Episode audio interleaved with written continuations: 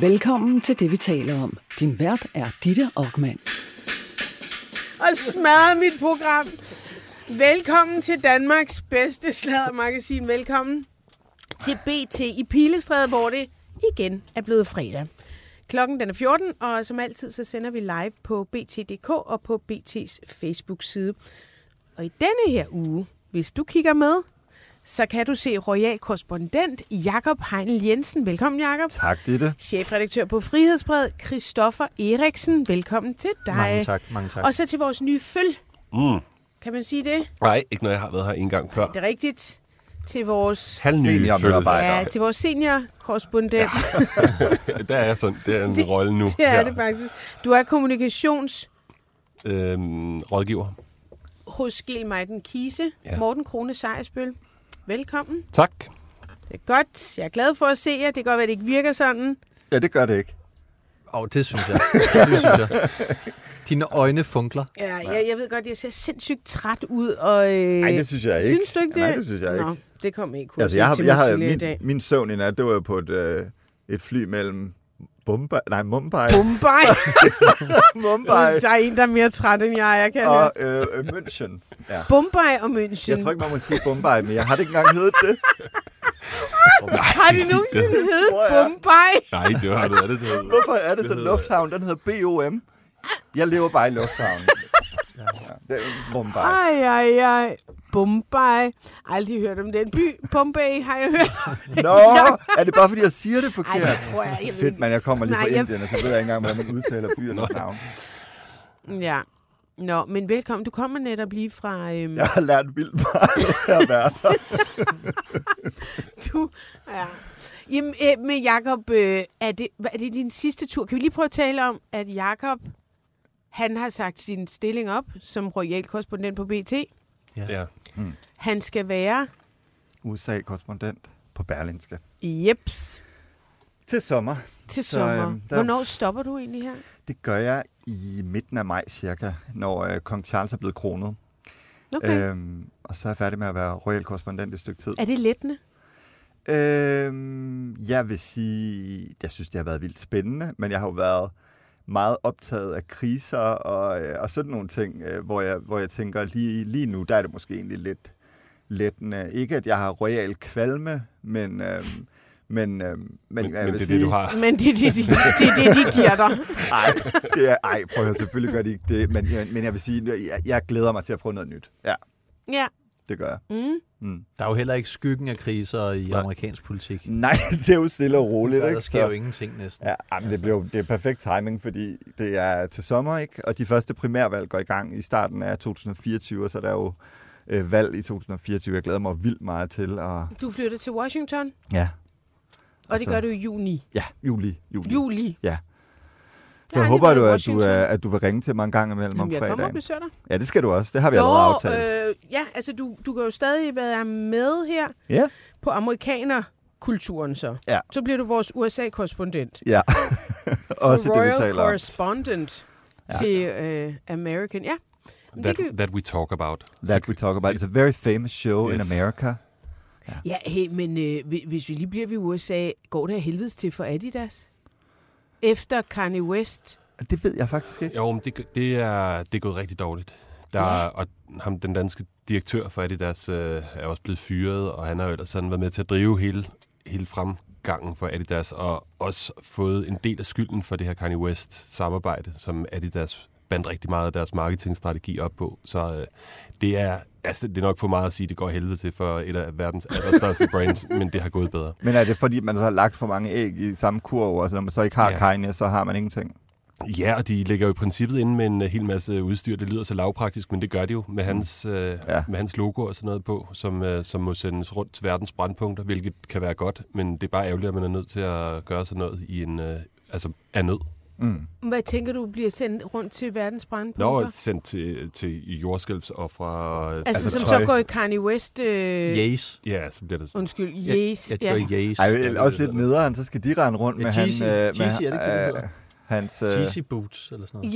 Ja, Det er sådan lidt underligt at forestille sig. jo, men, men, men, men, men det bliver også sådan en med det. fordi hvis de var blevet med ham Ja, så Ej, var det det, de jo selvfølgelig ikke. noget værre lort. Og nu hvor, hvor, hvor man så afslutter samarbejdet, så går det jo stadig. Nej, altså, men det man kunne sige, det var, at man skulle måske have set det komme noget tidligere, ikke? Mm. Altså, fordi at, der, at det kan jo altid gå skævt i et samarbejde, eller for en samarbejdspartner, som man har en aftale med. Man kan ikke man bør vide, hvilke lig der er i lasten, men man kan ikke vide, hvilke lig der lige pludselig kommer, kommer sejlende. Men, men jeg tror ikke, det er for meget at sige, at hvis man har fulgt Kanye West ja. i nogle år, så, havde man, så er det måske ikke så overraskende, Nej, at det også er præcis. gået helt galt, vel? Det, er- det har set slemt ud i lang tid, og det har jo været sådan... Ja, det er jo bare gået ned ad bakke, ikke? Jo. Og så sender man så alt det der, øh, jeg har lyst til at kalde det merchandise, men alt, alt det der Kanye West, Yeezy Boots, Ja. Yeez, Han har jo haft 100 navne, så var det Alt det der Yeezy, lort, så eller- var Ja, det G- Ye, og, og, og- og det, det sender de simpelthen til syriske øh, børn og pakistanske øh, mødre, der ligger i telte i kulden og sådan noget. Men okay, det er, altså, jeg tror, de, når man er i den situation, så er man Ja, måske de lidt... der pisselig glade. Ja. Jeg synes da bare, det er interessant, at... Øh, altså, det er jo også meget sympatisk, når vi har noget overskudstøj. Det kan godt være, at dit hus det er smuldret, men altså her har du et par Yeezy boots. Ja. Ja, gud, hvor er det vildt. Nå, Men selvfølgelig skal det da tages i brug. Man kan jo heller ikke bare i dag, kan man jo ikke bare sætte ild til det, som man sikkert havde gjort for 30 år siden. Det er bare så vildt, at for få år siden var han sådan... Altså, det var sådan noget, man stod i kø for at få det, der er kluns, ikke? Jo. Nej, han var jo den største vel egentlig. Altså sådan... Jeg får nærmest dårlig samvittighed, når Kanye West-nummer spiller på min iPhone. Nå, okay. Det er måske Nå, også det lige... gør du. Jamen, jeg synes Hvad bare... med Michael Jackson og sådan noget?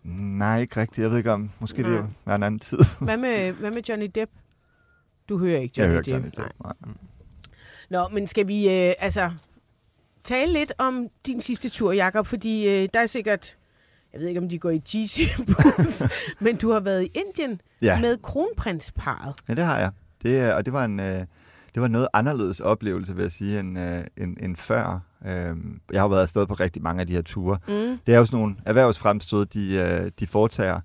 Og, øh, og det skal jo ikke være nogen hemmelighed, at øh, på BT har vi jo brugt de her ture ofte til at, øh, at, at gå ind i nogle af de dagsordner, vi har synes var spændende. Det kunne være titelkrisen, altså med prins Joachims børn. Det kunne være Eko-dramaet omkring, de skulle være kongelig hofleverandør. Det kunne være Herlufsholm-sagen, der var vi på et erhvervsfremstød i uh, Nederlandene osv. Så, videre.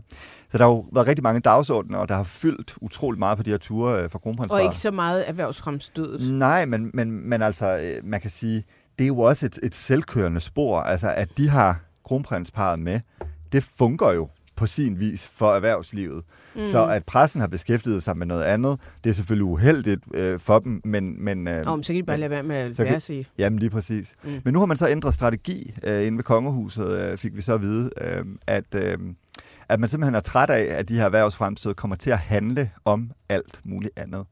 Og, øh, og der har man så valgt inden for kongehusets side at sige, jamen øh, de her doorsteps, hvis lytterne, jeg tror godt, vores lyttere ved, hvad doorsteps er, men Bare hvis de ikke forklar. gør, Ja. så, øh, så er det jo de her øh, meget korte seancer med enten Frederik og Mary, hvor jeg stikker BT-mikrofonen op i hovedet og siger, øh, kronprins Frederik, hvordan kan øh, Eko stadigvæk være kongelig hofleverandør, selvom de opererer i Rusland? Øh, de her doorsteps, de har været en del af øh, gamet i kongehuset lang tid, om det har været det ene eller det andet eller det tredje sted. Men øh, kongehuset melder ud øh, i midten af februar, at det vil man ikke længere gøre, fordi at det er synd for kronprinsparet. Det er synd for kronprinsparet, at de skal forholde sig til alle mulige øh, dagsordner, som ikke handler om det, det skal handle om. Brugte de ordet synd Øhm, seriøst? Ja. Bo, var, det, synd. var det Lone, eller hvad hedder ikke Lone Balleby, Lene Balleby, Ja. var det Lene Balleby, der sagde, det er synd for Gud. kronprinsparet, Ja. at I stiller spørgsmål, der ikke handler. Og til det vil jeg godt knytte en bemærkning. shit.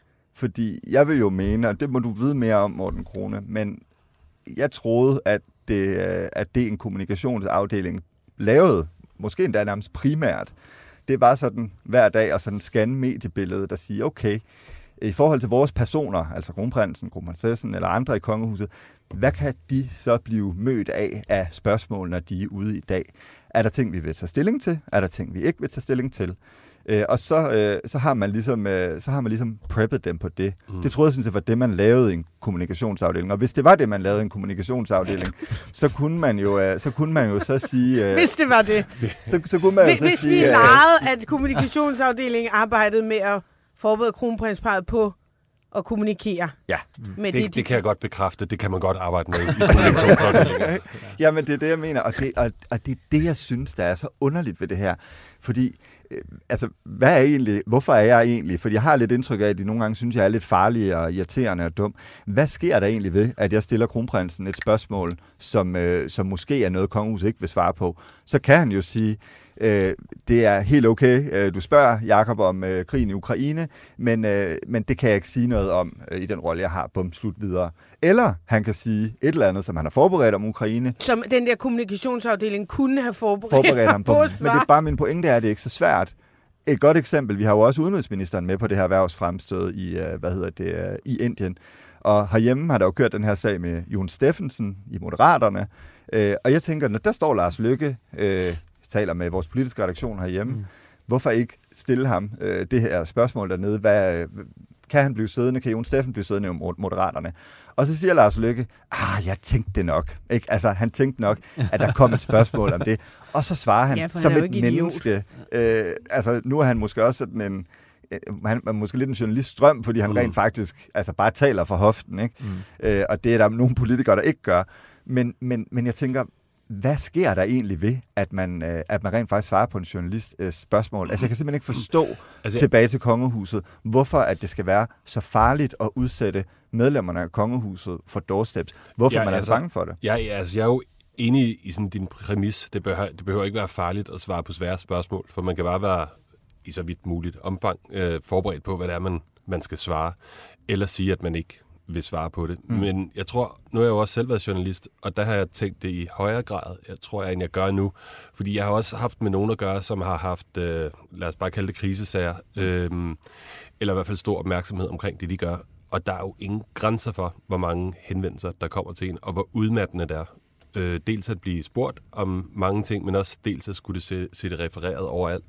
Der ligger også den der tanke om, hvis jeg siger det her nu, øh, og jeg prøver at være så ærlig som muligt, men får jeg formuleret det på en måde, så det ikke bliver misforstået. Mm. Øh, og hvad så næste gang, jeg bliver spurgt om det? Der, der, ligger, der ligger sindssygt meget arbejde i at Og det svare er på vel også spørgsmål. netop derfor, man netop, så har den kommunikationsafdeling, der siger, okay, vi har noget Herlufsholm lige nu, folk er pisse i, der har været nogle øh, øh, udsendelser på TV2, Ja. ja. vi kan hver dag læse øh, om mm. tidligere elever, børn, der fortæller om overgreb. I er ved at indskrive jeres øh, børn på den her skole. Vi bliver simpelthen nødt til at tale om, øh, hvordan vi forklarer det. Ja, klart, men altså, og det er også det, jeg siger, Fordi det, det, det kan der man... er man jo et kongehus og bliver nødt til på en eller anden måde. Og, Ja, men jeg vil sige, som politiker bliver man i hvert fald nødt til det, for der har man selv valgt at, at, at tage sådan en rolle. Men Ja. som, som kongehus og mange andre ting, er det ikke nødvendigvis noget, man selv har valgt. Så ved jeg godt, at han... Nå, man kan jo lave en Harry og Meghan, ikke? Ja, det Jo, jo. kan man nemlig, så jeg synes Men også, vi skal, vi skal passe men på jeg- med det der det med at bare, sige, at men det er også bare et lille mand, fordi at når man er en del af kongehuset, er det selvfølgelig også sin forpligtelse. Ellers må man lave en Harry Meghan. Øhm, men det, det jeg så også bare vil sige frem til, det, eller frem til, det er jo, så er der jo så to muligheder. Den ene, det er at forberede sig godt og svare på alle spørgsmål, eller sige, hvad man ikke kan svare på. Den anden er jo at skære en lille smule ned for det, og det er jo det, de gør her ved at, ved at skære doorsteps fra. Ikke? Men nu skal I så høre, hvad løsningen på det her så bliver. Ja. Fordi det her, det bliver rigtig interessant i hvert fald, hvis man sådan tager de sådan pressefriheds Må, må jeg lige hurtigt briller spørge, på. Mm? inden du går videre, da, da Lene Balleby så siger, øh, prøv at høre, vi bliver nødt til at skrue ned for det her, fordi jeg synes, øh, jeg synes ikke, det er synd, det må måske ikke nogen til, men hun siger, det er synd for kronprinsparet, at de skal øh, konfronteres. Hva, hvad svarer man så på det? Øh, ingenting. Øh, men jeg øh, bemærker øh, på et senere tidspunkt, at, øh, at det jo så kan betyde, at øh, sådan nogen som mig slet ikke længere får adgang til rent faktisk at stille spørgsmål til kronprinsparet. Og det bliver ligesom bare taget, hvad skal man sige, det, det tager de så ligesom bare til efterretning, at det siger det. Der er ikke andre, der overhovedet, øh, hvad hedder det, øh, øh hvad skal man sige, kommenterer det. Så man siger ikke bare sådan noget med, Nå, fint nok. det er sgu da langt ude, Lone Balle. Ej, skal jeg nok holde op med at kalde hende Lone. Det er sgu da langt Altså, ude, hvis, du Lene går, Balleby. hvis du siger Lene Balleby og går over til Lone, så bliver det også nødt til at sige Lone Bolleby, synes jeg. jeg synes, der, skal være sådan, der skal være kongruens i Det er sgu da vokalerne. langt ude, Lone Balleby. Hvorfor er der ikke nogen, der siger det? Hvorfor, Men, hvorfor er der ikke nogen, der siger Men- præcis det? men, men det, der jo så, det, der jo så sker, og det er jo her, hvor det går op for mig, det er jo selvfølgelig det er jo ren min egen tolkning af, hvordan det sker, og det er jo ikke sådan, at de indrømmer det her kongehus, og det havde været mere befriende, hvis de gjorde det. Men det, der jo så sker, det er, at man så lægger op til, at alle medier så kan sende øh, en interview-spørgeramme, og så spørge om et interview på den her tur. Øh, så vi laver alle sammen øh, nogle, øh, en, nogle mails. Øh, jeg siger, jeg vil gerne tale med dem om... Ja, jeg vil gerne tale med dem om... Øh, jamen, jeg kan læse den op. Ej, det gider jeg ikke, den er for lang. Men jeg vil gerne tale med dem om øh, blandt andet øh, det grønne erhvervs fremstød, men jeg kunne også godt tænke mig at tale om, hvad kongehuset egentlig selv gør for at, øh, at ligesom oh. være fremgangs, øh, eller hvad hedder det, forgangspersoner mm. i den her grønne omstilling. For jeg synes nogle gange, det er lidt halter, det er ikke nogen hemmelighed.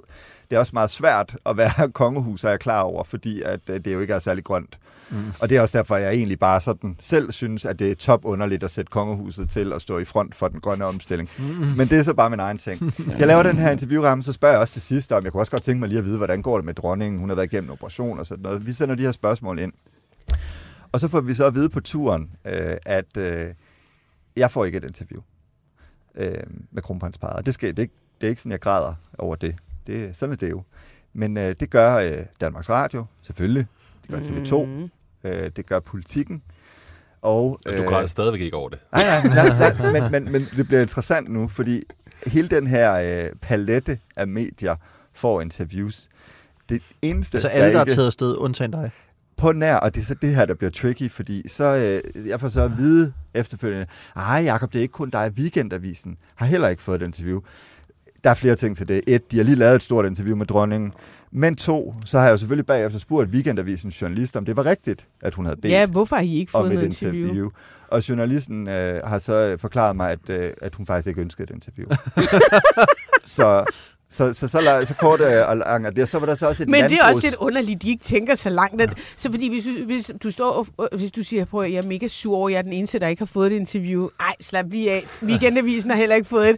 Og nok regne ud, at Jeg du går hen spørger- og spørger Ja. Weekendavisen, Nå, hvad hvorfor spurgte fanden, du om? hvad fanden har, hvorfor har I ikke fået et interview? Og hende der er journalisten, hun var øh, spurgt dig, efter faktisk at lidt uinteresseret i, øh, i, i, i kongehuset. Nå, Hvorfor fanden var hun der så egentlig?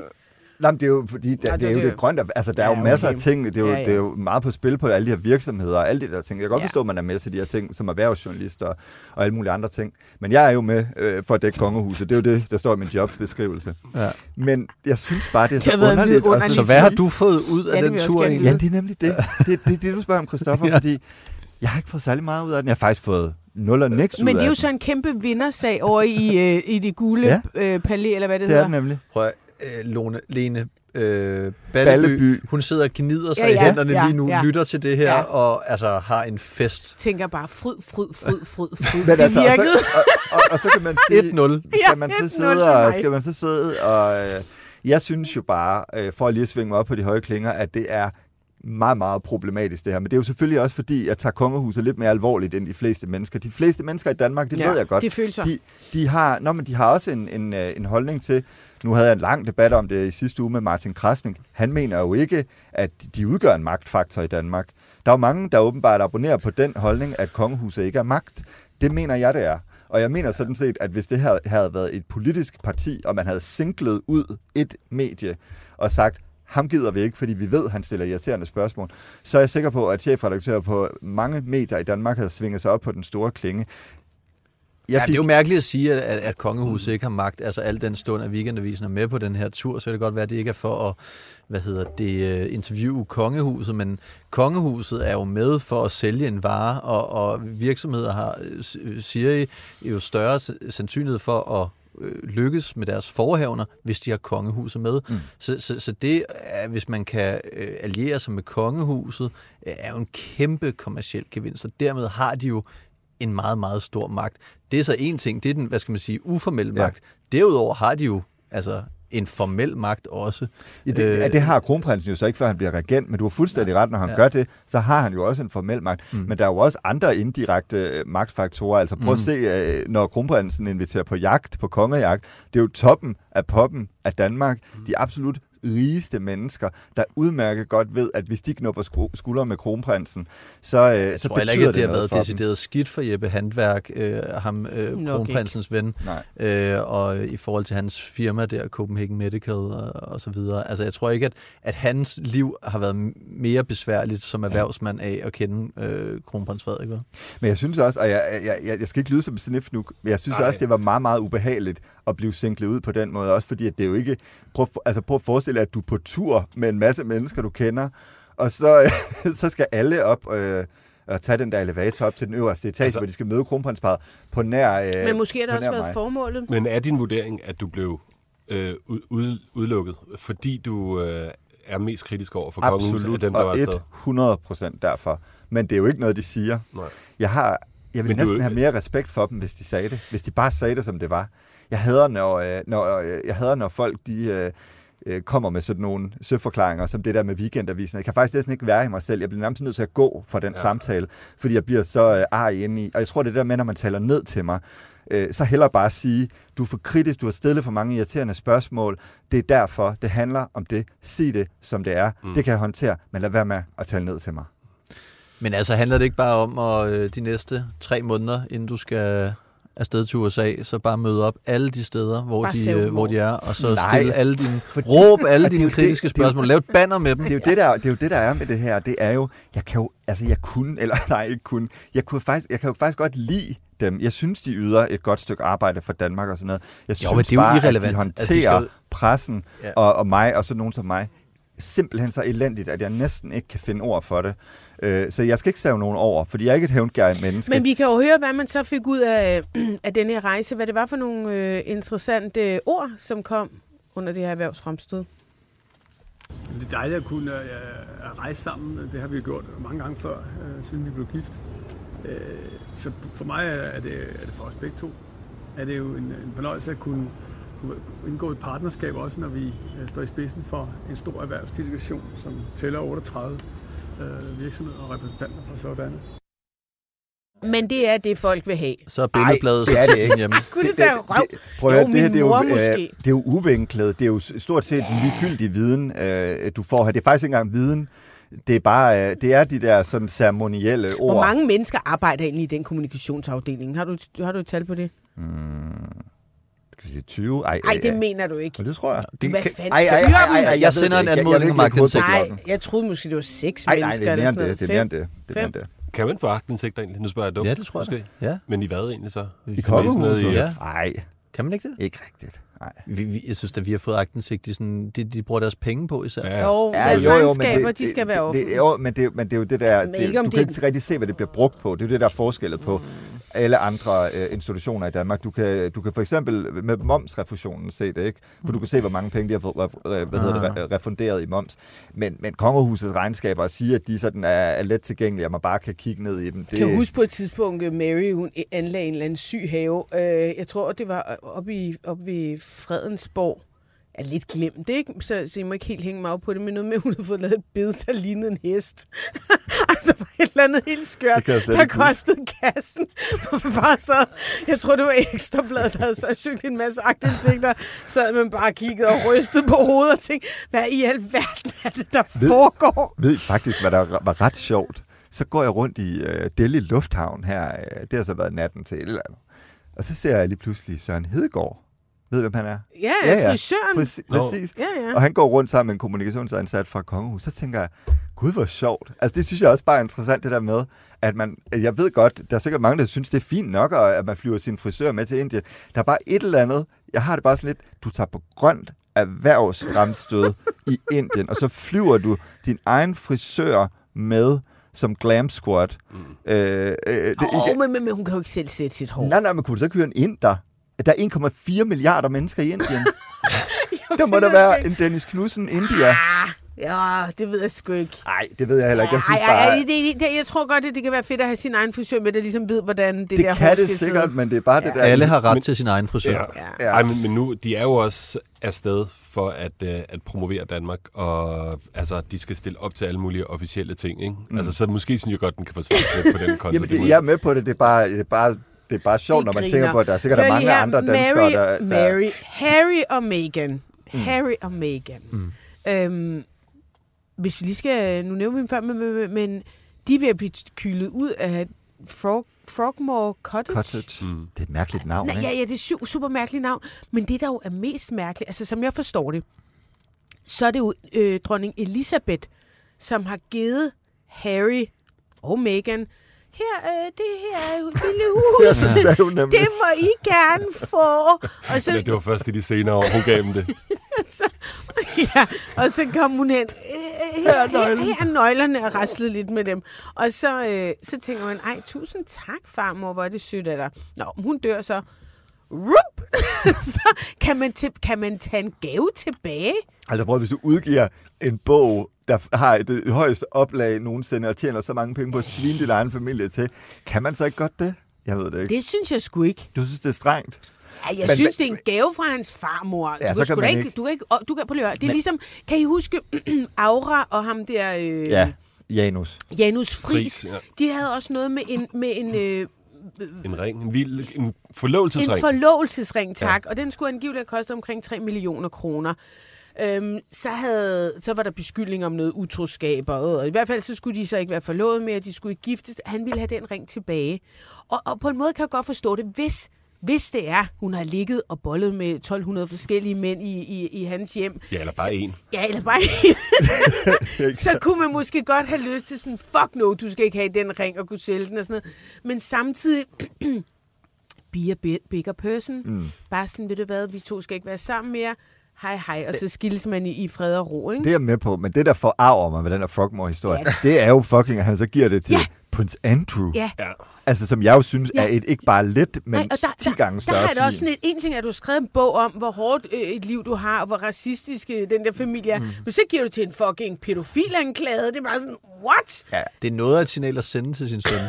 Ja, og, og, og, og også hvis man lige skal nørde ned i det royale, uden, øh, uden øh, at det skal blive for kedeligt, men så er det jo faktisk Prince, eller daværende Prince Charles, nu Kong Charles, der var en af hovedarkitekterne bag, at man øh, ville øh, af med Prince Andrew, og at det her med, at han mistede alle sine forpligtelser over for kongehuset osv. Så, videre. så det er Charles selv, der ligesom har skubbet ham ud i kulden, og nu smider han ham så ind på Frogmore Cottage. Det er jo det samme som at sige, du har ikke gjort noget, der er lige så slemt som Harry. Så må de virkelig have Harry og Meghan, ikke?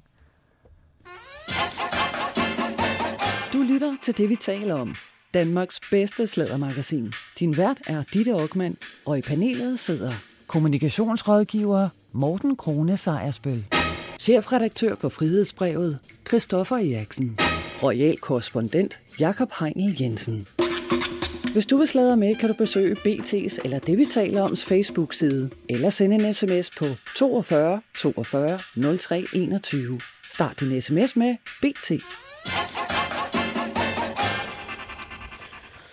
En god nyhed i kongehuset, eller hvad kan man sige? En forlængelse af kongehuset. Prins Grev Nikolaj, han har Det så... tidligere kongehus. Det er tidligere kongehus. Mm. Ja, men kan vi ikke kalde det en forlængelse af Jo, kongehuset? sagtens. Det er jo Vi kan også bare blive ved med at kalde ham prins Nikolaj. Ja.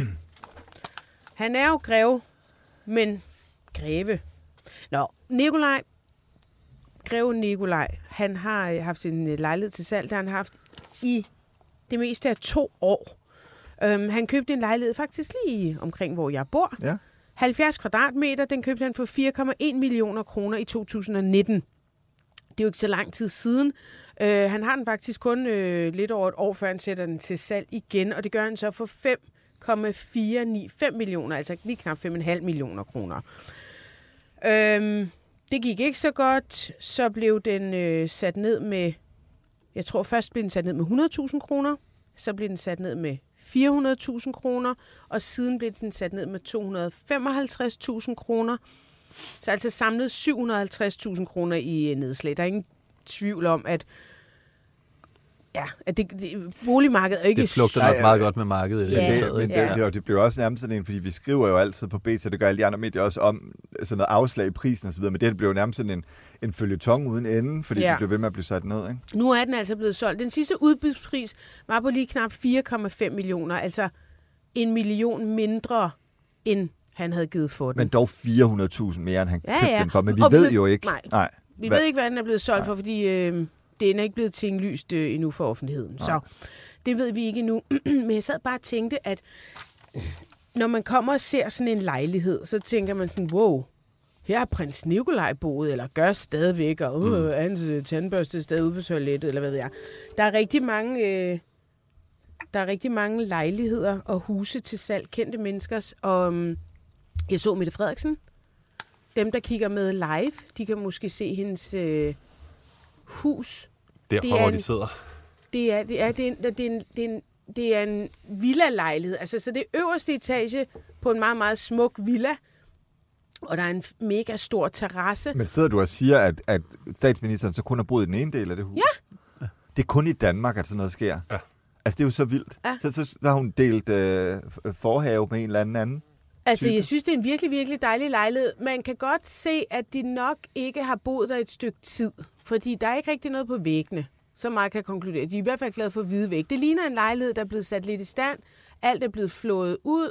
Så er man malet, og så er, man, så er der kommet en eller anden Ja, designeragtig den er type. staged, ikke? Jo, så er de Men staged. Der var ja. også der var dækket op med, øh, med vinglas og sådan noget. Altså, der er Ja. ikke noget på væggene, men der er dækket op alligevel til gæster på det billede, der var Ja, lige før ja, det der. der er tændt for sterinlys og sådan noget. Men hvorfor, når man stager det, hvorfor går man ikke ned og låner, eller bare har nogle billeder stående fra Louisiana, man lige kan knalde op mm. på væggen, eller et eller andet, ikke? Det Ja. ser sådan lidt... Øh... Louisiana lige frem. Nå, Ja, men det kan jo- plakater, altså- eller et eller andet. ja. ikke? Men måske det, altså, bare sige, det, det kan jo godt handle om, at, at hvis de så gjorde det, så ville vi sidde og snakke om her, hvad det, hvad, hvad det er for nogle billeder, der hænger på væggen. Nå, fordi Altså- det er statsministeren. Ja, altså jeg tænker, der, det, jeg tror, der har været meget overvejelse i det der, fordi de ved, at så snart boligen kommer til salg, jamen så, så kaster alle tabloidmedier sig øh, over det, den historie, ikke? Det er jo ikke Øhm. en specielt dyr øh, lejlighed, villa-lejlighed, synes jeg ikke. Jeg tror, den lå på 5,5 millioner eller et eller andet. 6 millioner, tror jeg. Ah. 5, 5 9...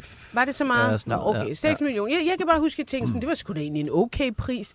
Øh, det, du får 160 kvadratmeter, det er selvfølgelig ude i Harskoven eller et eller andet sted Kæmpe deromkring. have og sådan noget der Ja, også. det er super lækkert. Det kan være, det er nogle kæmpe øh, idioter, der bor nedenunder. Det så bliver et problem. Men altså, I det mindste, så bor man ovenpå, så man er jo den, der larmer mest. Ikke? Øhm, Omar Masuk har også sat sit hus til salg. Øh, det ville han have mere end 7 millioner for. Det var så, hvis jeg må være så fri, ikke specielt pænt og velholdt, men øh, det er på Frederiksberg. En fixer-upper, eller hvad? En hvad? En fixer-upper, altså et hus, betyder der det? skal lave en masse på. Nej, det vil jeg våge Ah, på at okay, stå. ja. Ja. det er du, altså, jeg ved ikke, hvor streng jeg kan tillade mig at være, fordi det er til Jamen, er, det, er det indretningen, vi taler om? Nej, det sgu også sådan haven lige. Altså, det var sådan, at Låsby Svendsen, der udlejer det, eller hvad. Altså, det, Man, man kan, jeg tror godt, man må kritisere boliger, der er vi ikke nået til endnu. Det er bare udseende på mennesker, vi ikke må kritisere. Jeg tror Ja, godt, man okay. må kritisere Nå, folks men, men, men det var i hvert fald, jeg tænkte sådan lidt, hold da op, 10,7 millioner for det, det synes jeg alligevel var lidt friskt. Men det er selvfølgelig et hus på Frederiksberg, og Frederiksberg øh, er ikke helt øh, billigt. Det var så godt nok tæt på Vandløs. Men fred nu være med det. Inger Støjberg har sat, eller hendes barndomshjem er sat til salg. Øhm, Er det i Hadsund? Nej, Eller det er, men hendes, det det, lille, det er der, hun bor, ikke? jo, det er meget langt ude på landet, men det er jo sådan et kæmpe, øh, hvad hedder det, gårdområde, ikke? Mm. Jeg har ringet til Oliver Espensen, som øh, arbejder for Nybolig i Odense. Han er faktisk kåret som Nyboligs bedst sælgende mailer i Danmark. Mm. Jo, Hold da op. vi skal kun have de fineste med i det her program. Øh, Oliver, er du med på en telefon? Det er i hvert fald, kan I høre mig? Jeps, Jeps. det kan vi godt.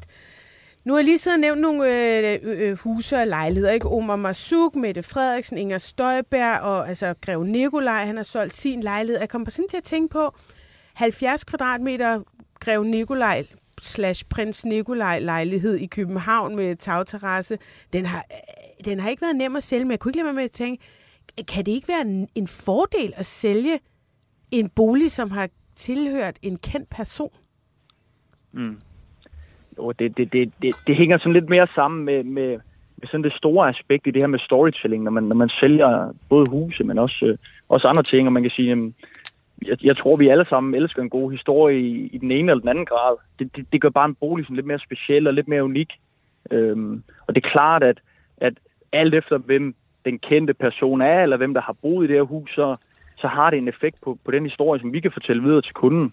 Og det er klart, at, at når, når man så snakker om, om bolig generelt, så er så prisen jo altid en, en, en vigtig faktor eller et vigtigt aspekt. Men, øhm, men man kan sige, det, det der er med, når du sælger et hus eller, eller en lejlighed for den sags skyld, jamen så er det lige så meget det her med, hvad, hvad, hvad er den opfattede værdi hos kunden? Hvis, hvis, hvis kunden vil betale mere for en lejlighed, jamen, så er det jo nok den rigtige pris. Mm. Og hvis øh, alt efter hvem den kendte er, Kunne man, kunne- går man Ja, ikke ind og siger sådan, her har Grev Nikolaj boet, eller her bor Grev Nikolaj, han har stået og lavet mad her, eller han har ligget og solet sig med sine venner på den her Og tagterrasse. hans farmor har været på besøg Og hans farmor har måske Ej, været det, på tror jeg, besøg. Det tror jeg ikke, hun har der. Nej, men det kan man lige. Men, men, men, men er det... Ja, altså kan man lige frem sige, at den her, den her bolig kan sgu godt være 100.000 mere værd, end hvis det bare var en af Grev Nikolajs kammerater, der havde boet der. Mm, og, og det kommer helt sikkert an på kunden. det er nogen, nu, nu sidder der jo, kunne jeg fornemme, en, en uh, royal korrespondent, eller, eller tydeligere, hvad vi skal kalde det, men, men det, kommer, det kommer meget an på, hvem kunden er, fordi jamen, hvis, øh, hvis jeg kommer ud og viser boligen til en af jer, som, øh, som synes, at øh, Greve er sindssygt fascinerende, men så er det jo klart, at vil I have en større værdi, end, end hvis jeres nabo kommer ud oh, men det er jo og, ikke har, kun... og ikke er verdens største bag. Du har jo prissat den for inden den kunde kommer. Helt sikkert. Helt sikkert. Så det er mere, om du kunne kan... finde på at prissætte den efter... Mm. Okay, lad mig tage et andet eksempel. Peter Lundin. ja. Nej, men, jamen, altså, jeg kan bare huske, da Peter Lund, altså det hus... Han parterede sin mor i. Nej, moren blev ikke parteret. Oh, ikke moren blev kylet ned ad en trappe i USA, oh, sådan, og så blev hun rullet ind i et tæppe oh, og kylet ind i en bil og kørt øh, 40 timer ja, op ad kysten. Nej, ja, det var nemlig hans øh, kæreste og hendes to børn. Nej. Det hus blev til på et tidspunkt, hvor han netop havde myrdet dem, og, og, og måske også parteret dem. Det ved vi jo ikke helt præcis, hvor han har gjort. Eller det ved godt, hvad man ja. ved det. Men, men det, det, ja, det havde gjort han vist i kælderen. Nå, men det var... Øh, der formoder jeg, at, at, at hvis det var netop en, af, en, der hed Henrik Jensen, der havde boet der, så havde det måske kostet 5 millioner. Men fordi det var Peter Lundin, der havde boet der, så var det måske, jeg lyst til at sige 2 millioner. Det var sgu ikke nemt at komme af med det hus. Hmm. Helt sikkert. Det har, en, det har i hvert fald en betydning, når vi snakker en negativ konnotation den vej. Øhm, så det er klart, det, det er svært at sælge noget, hvor, hvor kunderne måske vil have svært ved at se det som deres hjem. Øhm, en, en modtaget fortegn øh, mm. når de så, det var noget, der, der gjorde det fedt eller lidt mere unikt. Jeg vil ikke kunne bo øhm. i Peter Lundins hjem. Eller vil I det? Nej, det tror jeg faktisk Det tror jeg altså heller ikke. Nej. Ah, det kommer det an på, kommer an på altså, hvor det ligger henne. så det kunne du godt. så hvis det lå i... Jeg tror, det lå i Hvidovre. Gud, Brita, Ej, Nielsen, Brita Nielsens hus kunne jeg godt have fundet på. Britta Nielsen. Britta Nielsen, hvorfor? Ja, Britta Nielsen. Fordi hun er det fascinerende. Det for fucking vildt at invitere til fest hjemme ud i Britta Nielsens hus, og, og, og så bare opdage, at det er fuldstændig almindelige, småborgerlige, i, i, i, i, hvad hedder sådan noget, Ilva-møbler. Ja, altså et eller andet. Biva-møbler det var Biva, jeg lige den. i Biva. Det lå i øvrigt uh, i Rødovre. Jeg googlede det lige, fordi jeg synes, jeg kunne huske den der Rødovre. historie, du talte om. Uh, Marianne og hendes to børn. Det var ja. en frygtelig historie. Ja. Uh, men det var, det, det, der er en historie på BT om, at det endelig Dødens Hus endelig solgt i 2012. Jamen, det er også det, når, det, når, når man kalder det med. Dødens ja. Hus, ikke, så er det jo også fucking svært at komme af med. Skrækkeligt. Men det, men det, du siger, Oliver, det er, at altså, det kan godt være, at det er spændende, at, at Greve Nikolaj har boet der, men det er altså værre, eller lige så godt som det kan være, det er endnu værre, hvis det er en, en Peter Lundin. Det er der, det bliver et problem. Det er ikke kun ja, godt, når det er en Grev Nikolaj. Nej, så, så er det i hvert fald ikke det, at man fokuserer på, hvem, hvem der har boet der. Øh, så, så forsøger du at fremhæve de andre kvaliteter. Ja, ja. Øhm, som Hvad så, hvis man så for eksempel, hvis du nu sælger Peter Lundins hus, øh, og ja. der kommer en kunde ind, som ikke, ikke lige ved, at det er Peter Lundins hus, har du så pligt som ejendomsmælder til at sige, bare lige så du ved det, så foregik der altså noget ret nederen nede i den her kælder? det, det, du har selvfølgelig en oplysningspligt som, som ejendomsmælder, det, det er klart, og man kan sige, men du vil jo heller ikke sælge et hus til, til nogen, som ikke gider at have det. Så, så du forsøger jo altid at tage kundens, øh, kundens interesser i, med, med i fremvisningen, hvad det nu er. Men man kan sige, det, det er jo altid det der med, men det er igen der med, hvad, hvad er konnotationen i det, fordi jamen, hvis man tager en eller anden sammenligning og siger, jamen der er også nogen, der vil betale langt flere penge for en, en guitar, som Jimi Hendrix har spillet på, mm. eller hvad det nu kan være, hvor der er andre, der siger, prøv det forstår de slet ikke, det er jo bare en guitar. Ja, øhm, ja. Kommer der mange useriøse hændelser? Altså nu, nu kan jeg forstå, at du har Måns Amdis tidligere hus til salg. Ikke? Ja. Og det du har vi har til salg hos os, ja. Ja, det er til salg. Og, men det er lang tid siden, han har boet der, eller hvad? Ja. Men der er jo også noget fascination i Amdi, ja, mere end der bare er sådan... Det er jo ikke, altså... Nej, han er jo ikke creepy på nej, den nej, måde. Nej, det, det der, og jeg kan godt, det synes jeg, der er lidt spændende, ikke? Jo, det synes jeg også. Ja. Men, men risikerer I ikke, når de har de der hus til salg? Du har solgt, var det Christian, øh, Christian Eriksens Villa også? Christian hus er, tid, er tidligere blevet solgt, ja. Det, ja. Det, den er blevet solgt i ugen. Kommer der så sådan nogle useriøse henvendelser? Sådan nogle... Altså, jeg overvejer jo også at tage ud og se Britta Nielsens hus. Mm.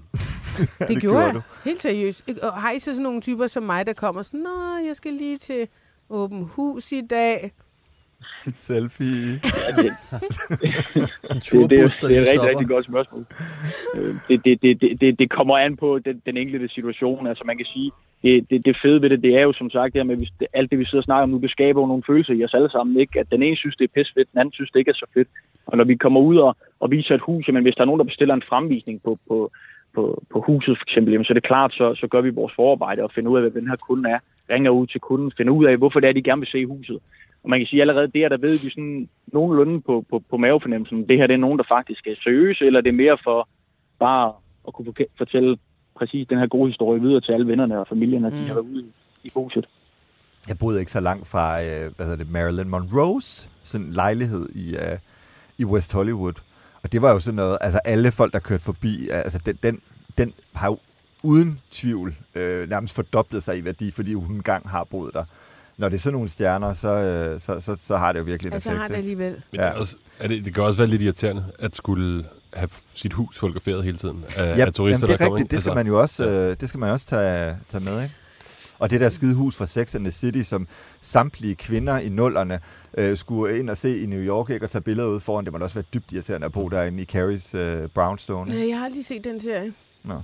Oliver, må jeg ikke lige spørge, hvad, hvad tænker du om prissætningen af Mette Frederiksens øh, villalejlighed? Altså, fordi det lyder jo lidt meget 6 millioner for en, en, en villalejlighed i, i, i Harskov by, øh, eller hvad? Ja, altså nu, nu skal jeg på med at sidde og udtale mig om noget, der ikke er mit øh, primære marked, når jeg ja, sælger okay. på, på, på byen primært. Men, men altså man kan sige, der igen, der er jo mange ting i det, fordi nu kan jeg høre mig til, at det var, det var en villalejlighed, og det er klart, men så går man jo også ind og siger, jamen, hvad, hvad har det så værdi, hvis nu, jeg kunne forestille mig, hvis det nu var hele huset, var det jo også noget mere værd. Øhm, så så en, en prisfastsætning er, er sat ud for mange forskellige faktorer. Så om, om, om den lige skal koste 6 millioner, eller hvad den skal koste, det, det må være svar skyldigt. Men øh, det må maleren jo bevise, hvis han kan sælge den til 6 millioner. Det finder vi nok ud af om ikke så længe. Altså, jeg synes faktisk, det er så meget dejligt Det synes jeg også. Og jeg, jeg, jeg vil, det ville også fylde noget for mig, hvis jeg skulle bo i uh, statsministerens uh, tidligere hus. Ja. Det synes jeg. jeg. Min kæreste, hun bor jo faktisk i en lejlighed i København, som tidligere tilhørte Søren Kirkegaard. Altså Søren, Ej, Søren ja. Kierkegaard boede i hendes lejlighed fra 1848, fra, fra 1848 til 1850, og jeg må bare sige, det var vildt for mig. Altså, altså, jeg boede jo engang i et hus fra 1683 på Christianshavn, ikke? Ja. og det var super hyggeligt og sådan noget, men det, jeg kunne ikke lade være med at gå og tænke på, prøv at tænke på, hvor mange mennesker der har været igennem det hus. Ikke? Altså, hvor mange der er døde der, og i gamle dage, før USA blev grundlagt. Jeg siger, det var Før USA blev grundlagt. Oliver, øh, jeg ved, at du skal videre i teksten, og, øh, så tusind tak, fordi øh, du var med på telefon. Oliver Esbensen, som øh, altså er Nyboligs bedst sælgende maler i Danmark. Du lytter til det, vi taler om. Danmarks bedste slædermagasin. Din vært er Ditte Aukmann, og i panelet sidder kommunikationsrådgiver Morten Krone Sejersbøl, chefredaktør på Frihedsbrevet Christoffer Eriksen, royal korrespondent Jakob Heinel Jensen. Hvis du vil sladre med, kan du besøge BT's eller det, vi taler oms Facebook-side, eller sende en sms på 42 42 03 21. Start din sms med BT. Der er en, der har skrevet på 42 42 03 21. Har I dækket, at Uffe Ellemanns rækkehus blev solgt til 68 millioner? What? Det har jeg sgu øh, ikke... Nej, det kan ikke være rigtigt. Nej, det kan ikke være rigtigt. Det rækkehus skal ikke koste 68 Det lyder jo helt sygt. Jo, men det lå jo derude ved ham der, Jan Lets hus, ja. I, øh, i men 68? Det er ude til vandet i på Hellerup, ikke? Ja, det ligger, det ligger lidt, lidt tilbage, fordi han brokkede sig over, at han fik taget 9% af sin udsigt, hvis han stod i et bestemt værelse op på første sal. Jeg tror, den er god nok. Jamen, det er jo ifølge Ekstrabladet måske endda, da du var chefredaktør derovre. Nej, det passer ikke. Det er i 22 her. Ja. Men 68 millioner simpelthen. Holy Ej, det er også, smoke. Det er også i flere etager. Men det er også på toppen af markedet også, ikke? Ja. ja, det er faktisk efter, det begyndte. Ja, ja fordi så lang tid siden. Ja. Det, er, det er et år siden her. Det var i juni, det var under folkemødet, tror jeg, lige om søndagen til folkemødet, at han døde.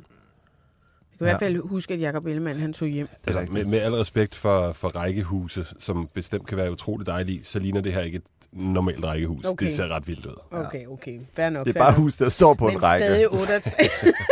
I Hellerup.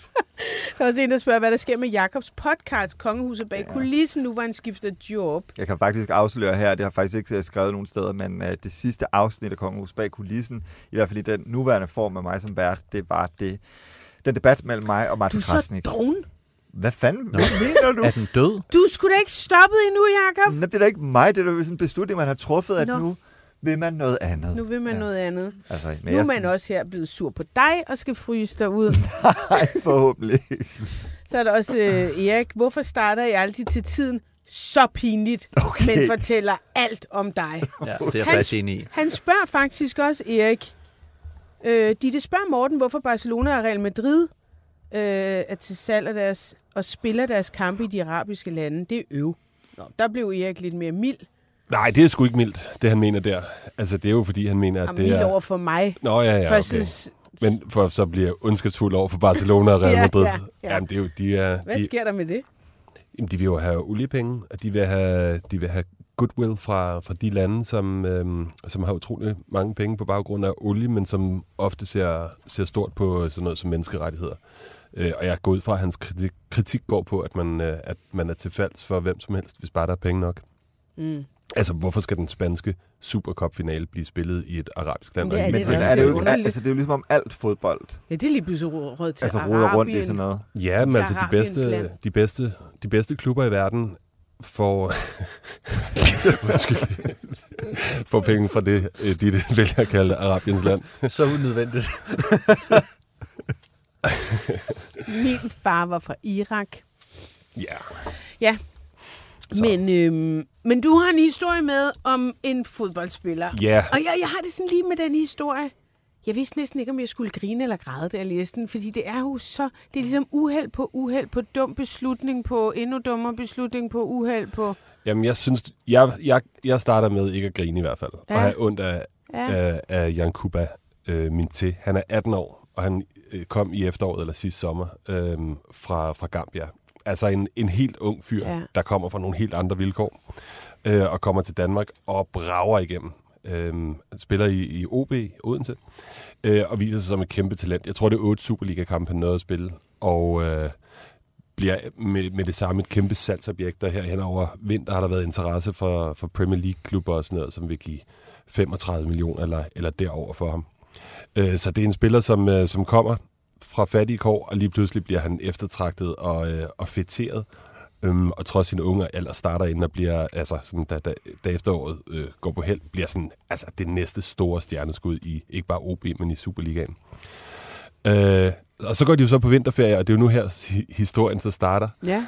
Øh, så træner de i, øh, i tre måneder i øh, sne og slud med øh, lange underbukser og vanter og halsedisse og hue på. Og da de så endelig skal til at starte, øh, endelig kommer på græs til den første kamp mod Randers, der vælger han så gå i byen to dage før. Altså her, hvor han har passet og plejet sin, øh, sin krop. Øhm, og det er jo sådan lidt... Det, det, det, er så, det er så lidt... Og det er der, hvor det bliver sådan en lille smule komisk, fordi OB har Albani, bryggeriet Albani, som hovedsponsor, og de er til et, et arrangement hos Albani Oh shit. hvor at alle så går hjem bagefter. Men min til, han fortsætter i byen. Og, øh, og det er selvfølgelig, det er selvfølgelig helt vildt, øh, helt vildt ærgerligt, fordi det, det gør man ikke i en fodboldklub, hvor man lever af sin, øh, man lever af sin fysiske øh, habitus. Altså hvis man har passet godt på sig selv, så har man bare den større chance for at, at præstere godt, end hvis der man går i byen til sent på natten. Men, Men- det er jo men- nok men- der, hvor han er Ja, 18 år, ikke? Jo, Ja. præcis. Det er jo, altså, jeg var jo fuldstændig sindssyg, da jeg var Ja, øh, og, og vi på i hvert ved, fald. jeg ved faktisk ikke, om han har drukket eller noget, men bare det at blive set i byens natteliv. Øh, Men hvordan, bliver det så, øh, hvordan finder man så ud af det? Altså, er det noget, han selv siger? Eller, øh, Nej, så vidt jeg forstår, så er det, så er det noget, man øh, ret hurtigt får, får at vide. Altså i, i den slags øh, byer, hvor fodboldklubberne fylder så meget, som OB gør i Odense, så, så er det noget, der hurtigt ryger videre til andre. Øhm, og og det, er så, det, det er også typisk den ting, som, som resten af spillertruppen ikke kan, øh, kan leve med, og han bliver så suspenderet fra den første kamp på baggrund af et brud på, øh, på de interne regler. Bare på grund af det? Ja, fordi det er sådan noget, som andre spillere ikke gider finde sig i. Altså man skal være noget helt særligt. Man skal have en helt særlig status i en klub, hvis man skal kunne tillade sig sådan noget. Der var der er Mendøje i FC København, som bare scorede et hav mål, og var ham, der altid var deres livline, når de kom i Champions League.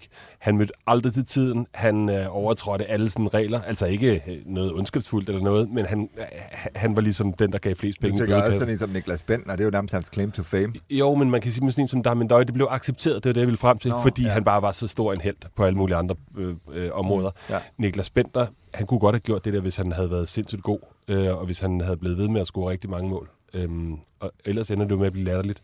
Men min til her, han kommer så ikke med på den første kamp, fordi at, øh, at trup og træner og sådan vælger ikke, ikke at tage ham med. Så sker det næste så, hvor det er sindssygt synd. Nogle øh, idiotfans af OB vælger at passe ham op, udover alle dem, der skriver på, på sociale medier, og true ham for at have været øh, illoyal over for klubben ved at gå i byen. Og så bliver han sygemeldt. Øh, tre dage senere kommer han så tilbage på træningsbanen, klar igen til at give den gas. Øh, starter ind mod FC Nordsjælland og skal så skiftes ud, og da han så bliver skiftet ud, går han forbi hjørnefladet, og så sparker han til hjørnefladet, så det knækker. Og det må man heller ikke, for det er så et brud på sådan de disciplinære Superliga-regler. Ej, kunne man ikke bare tage et nyt flag? At må man have et ekstra flag? Jamen, der er, der er ting, der er så, så vilde i fodboldverdenen. Ikke? Åh, Gud. Men det ender med, at han får en spilledags karantæne, så han, øh, så han kommer til at sidde udenfor i den næste kamp. Lige efter øh, han har fået den karantæne, så, kommer, så bliver han taklet hårdt til træning, vælger at vende sig om og takle hårdt på en anden en, og de ender så i, øh, i en slags slåskamp, hvor nogen må lægge sig imellem, og de bliver smidt ind. Øh, og, øh, og, de, og, han må, og han må holdes tilbage. Og det, det spreder sig bare som øh, altså den ene dårlige historie efter den anden. Og OB de er sådan ude nu og prøver at fortælle, at historien er ikke så slem. Det er fordi, der er meget fokus på min til i de her dage. Og det er der nok også noget om. Men noget af det handler også om, at, øh, at jeg tror, at, øh, at ja, efter han ligesom tabte hatten, eller hvad det hedder, det er med, med at gå i byen, så har han også selv mistet fokus på det, det, det drejer sig om. Og så er fodboldverdenen bare øh, så kynisk, at, øh, at der ikke er noget, der er mere fokus på her i verden end, øh, end fodbold, når det, når det ender med sådan noget der. Altså, jeg tager ved med, at han bliver bestormet på, på alle sociale medier. Der er altså også noget medier. med, når man først ryger ind i sådan en rutine. Kan I ikke huske, I gik i klasse med en eller anden, som bare altid, det var, der var, der var, han var altid uheldig, eller han kom i klammerier, eller havde glemt sin skoletaske, eller der, det, hvor, det bare, hvor det bliver enormt svært til sidst at komme ud af den Jo. rolle. Ja. Stigmatiserende. Ja. Ja. Jamen, jamen, ja, altså, og, og, nu ved jeg ikke lige, men, men, men, Mm. men på et eller andet tidspunkt, så, det, så begynder, så uanset hvor, god, hvor godt du opfører dig, så synes læreren bare, at øh, du er ham der, den besværlige, ikke? Ja, men præcis. Altså, man kan hurtigt komme til at reagere måske lidt anderledes over for ham, og så kommer han til at reagere anderledes i den Ja. næste situation, men man bliver placeret i en Det rolle. Sådan en snibbold, der ruller. Ja, Altså.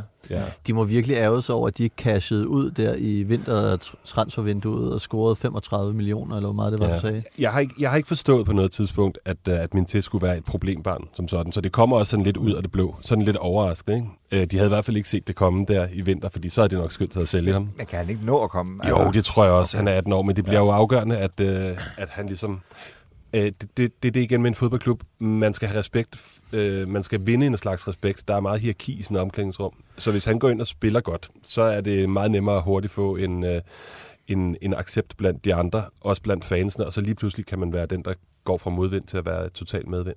I, I forhold til, at der er så voldsomt mange penge på spil øh, med sådan en fyr. Altså hvis han lykkes, så, så snakker vi jo måske 100 millioner Mm. mm. eller øh, mere end da. Og hvis, hvis det ikke lykkes, jamen så, så ender det måske med, at, at, at han aldrig kommer til at indbringe dem en, en krone. Ja. Øh, er der, har de nogen ansat til at, altså øh, en eller anden fuldtidspædagog eller øh, kontaktperson eller noget, men jeg tænker, Nå, men det er der jo nogle steder. Øh, jeg, jeg, det, jeg ved også, der er personer, der tager sig af det der i OB, men hvordan han lige er øh, vartet op, om man, man, så man skal bør ved jeg jo mandsopdække ham med det bedste fagpersonale, Ja, præcis. altså at få styr på ham. Der var, der var sådan tilbage i øh, 90'erne, var der også nogle sjove programmer, kan jeg huske, fra da, da de danske klubber begyndte at hente afrikanere, og så nu skal vi ikke til at, at være racistiske, men det var, det var jo noget lidt nyt at få afrikanere ind i dansk fodbold på det tidspunkt. Der kan jeg huske nogle, øh, nogle indslag, hvor at førsteholdstræneren, han så har en spiller med i byen ude og, og, og købe ind. Øh, så kan du finde øh, mælk. Now you can find milk over here, øh, og så videre, ikke? øhm, men det var meget amatøragtigt, og så blev de ellers overladt til sig selv. Sådan har det faktisk været i rigtig mange år. Det er en, lad mig sige, forholdsvis ny ting, at man begynder at tage det, det der ansvar alvorligt. Ikke bare over for mennesket, men også over for sin egen forretning, fordi det jo netop er rigtig mange, øhm, mange penge, der er på spil. Så, så der er ansat typisk øh, personer i de største klubber i hvert fald til at tage sig Jeg har en slags. eller anden fornemmelse af, og det ved jeg ikke, men altså, at, at de er enormt dygtige til det i FC Nordsjælland, mm. Mhm. som jo altså har specialiseret sig i at hente øh, altså unge, unge øh, drenge fra hele verden, og så øh, sælge dem for kæmpe, kæmpe beløb, og det er jo det er helt vildt, hvordan de lykkes med det. Jamen, det er helt vildt. Det er en af Europas eller verdens bedste klubber til det der. De har jo samarbejder i, øh, i både afrikanske... Ja, så Men gør de så det? Altså gør de også det? Går, går de også med hjem og øh, altså sørger de for, at der er sådan et eller andet rundt om de her fyre? Jeg tænker også, altså det må være vildt for alle mennesker og, øh, på vildt. 18 år. Altså det er jo Ja. især de, i alderen, jeg mener. Ikke? Ja. Ja. At det må altså- være så skørt at lande i et eller andet andet land, altså hvor man Men kan- altså, kan I kender huske, ingen da, og da Niklas kender ikke Bentner kom kulturen. til og- øh, England, ikke? I, øh, Mm. der var han jo Det heller var også ikke et kæmpe meget mere. kulturschok. Øh, hvor, hvor han jo også lige pludselig, så lever han i London, Ja. øh, Mm. blandt, altså i sådan noget finansverden af millioner mm. og Mm. milliardærer øh, og kører i, i sportsvogn med kørehandsker og alt muligt. Altså det er jo sådan helt fjern Ja, fra de fleste 18-åriges liv. Man kan Men- egentlig godt forstå, hvis det er... Ja, øh, han var jo hvis 16 det- år, da han flyttede, og Ja. der sad han der og, og kom nogle gange op øh, med de der kæmpe stjerner i Arsenal, der spillede Champions League og, øh, og havde alle penge i hele verden. Mm. Men han boede jo også hos, så vidt jeg husker, en familie eller en ældre dame eller Nå, sådan noget. gjorde han det? Okay, ja. Og det har, det har man gjort i udlandet i rigtig mange år. Øh, I Danmark er det, er, ved jeg, at der i, i mange år har været en tradition for, at man har indkvarteret for eksempel brasilianere sammen, eller afrikanere øh, sammen, og så har de boet der. Men, men, Men altså, så det er kommer de jo aldrig... Nej, altså, altså, jeg og det er også det, jeg siger, at det er, det er ikke helt nyt, men det er forholdsvis nyt, at man sådan vælger at tage det sådan Altså, rigtig seriøst. det virker jo som en rigtig god forretning nærmest mm. at Mhm. hyre, fordi hvis det er så mange penge, der er på spil, så kunne man jo sagtens have to fuldtidsansatte til Ja, ja, nærmest det at gøre alt for dem. Ja. Ja. Hjælpe dem med Ja, tingene. ja. Ja. Nå, men vi følger lige øh, med. Ja, vi følger med. Ja, og, og, og, og, og håber lidt, at, Ja, at han ikke bliver sådan den dumme dreng i klassen, ikke? Jo. Jo, Ja. Jo, helt klart. Nu, nu er der lidt tid til, at han skal spille igen, så kan, fordi han har fået alle de her karantæner, så nu kan han jo gå og sunde sig lidt. Må, må jeg lige spørge, når man så får karantæne, mister man så også noget af sin indtjening? Ja, nok en lille smule. Det er, I Danmark er, det, er man, er man øh, først og fremmest øh, altså, almindeligt lønnet, ligesom os andre med en løn. Så, så er der nogen, der kan have en bonusordning for at score mål, eller for at vinde mesterskabet. Eller Mm. sådan noget. Men for eksempel i Tyskland, der er cirka halvdelen af lønnen bundet op på, om du spiller eller ej. Øhm, så der vil det Ja. være rigtig nederen at få en karantæne. Ja, men ligesom det er også rigtig det, kedeligt at mange af skadet. de der drenge kommer jo fra ekstremt fattige kår, så det er jo også helt vildt vigtigt for dem, at de gør Mm. det godt. Altså det er sådan Mm. helt, hele deres liv, livsgrundlag, måske også familiens. Mm. Vi skal lige tage en øh, pause. Mm. I næste øh, time, der skal vi tale om DF's øh, underligt store forbrug af vin. Det er italiensk rødvin. Og alt sammen angiveligt indkøbt af en kvinde, hvis bror tilfældigvis har en vinbutik, vinforretning. Og det er der jo som udgangspunkt ikke noget galt i, øh, hvis ikke det var fordi, at pengene var taget ud af partistøtte, og ja, rigtigt gættet, det er jo skatteyderbetalt. Vi skal også tale om Bettina Jensen, tidligere politichef, nuværende clairvoyant, og meget mere. Øhm, hendes øh, sag om bestikkelse, den skal for landsretten, eller nu er den i hvert fald blevet berammet. Så det skal nok blive en god time. Hvis du ser med live, så hæng på. Vi er tilbage om fem minutter. Hvis du lytter podcast, så find time 2, øh, den kontante time under det, vi taler om 3. marts.